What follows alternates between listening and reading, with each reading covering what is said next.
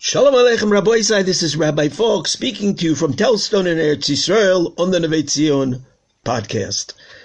We are now beginning to study the bracha of La Malshinim Al Tehi that slanderers, people who are Malshin, should have no hope. Let there be no hope. The Kolarisha Karega Taved and all of the wickedness should perish.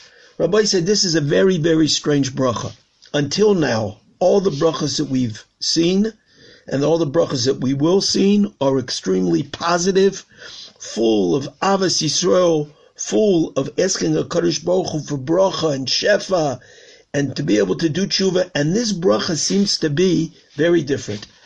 And the truth of the matter is that this bracha was not really part of the Shemona Esrei. It was written a couple hundred years after the rest of the Shemona Esrei was written. And it is really a 19th bracha. There are really 19 brachas, as we mentioned before, in the Shemona Esrei. Why was this bracha written? So you have to understand historically what was going in, going on. After the Chorban Beis Hamikdash, the second Beis Hamikdash, there was a tremendous um, hashpah. There were Jews that Nebuch were going off the derech, there were Jews that didn't believe in the Torah Shebaal Peh. That was the time when Yoshka and, and Christian eh, Christianity was beginning. And there were many minim, apikorsim, people who didn't have, who didn't believe in the Torah. And they were attempting to infiltrate the mainstream Yiddishkeit and to lead Yidden away from belief, the belief in the Torah Shebaal Peh. And we know the Torah Shabbat without the Torah Shebaal Peh, written Torah without Torah Shebaal Peh, you, you, you, you can't decipher and understand it. You need the Torah Shebaal Peh, the oral tradition, in order to understand the Torah Shabbat And because it was such a danger to Klal Yisrael, they searched for someone who could write this very, very special tefillah to protect Klal Yisrael. The Gemara in Brachas on Daf Chav Ches Amud Beis says it was in the time of the second Rabban Gamliel. Tanu Rabbanon Shimon Hapakuli Hizdir Yutches Brachas. Shimon Hapakuli was the one who organized and established the 18 brachas of the Shemona Esrei. Lifnei Rabban Gamliel al Seder Biyavne. Omar Lohem Rabban Gamliel Lachachomim Klum Yesh Odom Shiodea Letakin Birkus Hatzadukim Hatzdukim. Is there someone who can write a bracha against all of these non-believers that we should daven that the true emuna should stay with Klal Yisrael and these people should their their the wrong idea should not be accepted and these people should be should perish. Omad Shmuel Hakotan V'tikno. And Shmuel Hakotan was the one who stood up and was misaking this bracha of La Malshinim.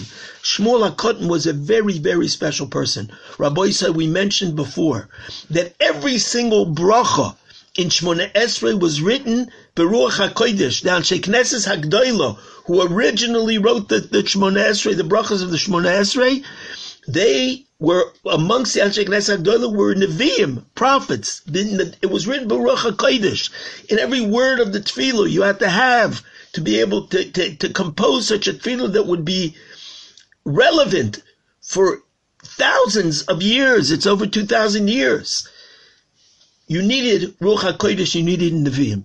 The Gemara in Sanhedrin says about Shmuel HaKoton, the Gemara says, Yesh kan echod sheroy shetishra of Shechina. There was one person in the gathering there who was worthy of the Hashros Hashchina that Shechina should dwell on him. Nosnu Chachomim Esaneim B'Shmuel HaKotten. Who did they look to? They looked at Shmuel HaKotten. Shmuel HaKotten had the koiches that the Shechina should dwell. He was Zeichet to Ruach HaKodesh, and he was able to compose this tefillah. Rabbi say, why is this tefillah so difficult to compose?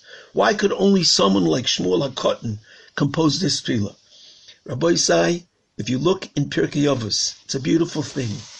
It says in Pirkei Avos, Shmuel Hakotan is quoted in the fourth parak, in the twenty-fourth chap, in the twenty-fourth Mishnah, in in the fourth parak. It says Shmuel Hakotan used to say, "Bin fol oivecho al tismach." When your enemies fall, you shouldn't be glad. You shouldn't be happy. Ubekoshlo al yogel libecho. And when he stumbles, don't let your heart rejoice and be joyous. Shmuel HaKotin was a person who had such avas Yisrael that when someone, even his enemies, when his enemies fell, he still didn't rejoice because he only was interested in, in Kavod Shemaim. When a person is writing especially a bracha in the Shemona Esrei that is in a in a sense it's negative about about other people, a person has to be very very sure that his thoughts and his intentions are totally pure, not because of any hatred chas shalom that he has in his heart, but totally l'shem shamayim because he was worried for the continuation of Klal Yisrael, that Klal Yisrael shouldn't be left led led astray. Who could do that? Someone like Shmuel HaKotten. Only Shmuel HaKotten was able to stand up and be mistaken this bracha in the Shemona Esrei because he was Zoichet Hashros Hashchina Kadosh Baruch who dwelled on him, he was Zoichet to Ruach HaKodesh, and he was a person who was totally, totally sincere and just full of Abbas Yisrael to such an extent, like Pirkei says, been full of Vechol Tismach. Don't be happy even when your enemy falls. Ubekoshlo, when he stumbles, Al Yogel Libcho, your heart shouldn't rejo- rejoice. Because he loved every single year, and only a person who has the true and complete love for Klal Yisrael is able to compose such a bracha, where we ask a Kadosh Baruch Hu to strike down the Rishoyim only because there was a sakona on Klal Yisrael. Mitzvah next week we will see.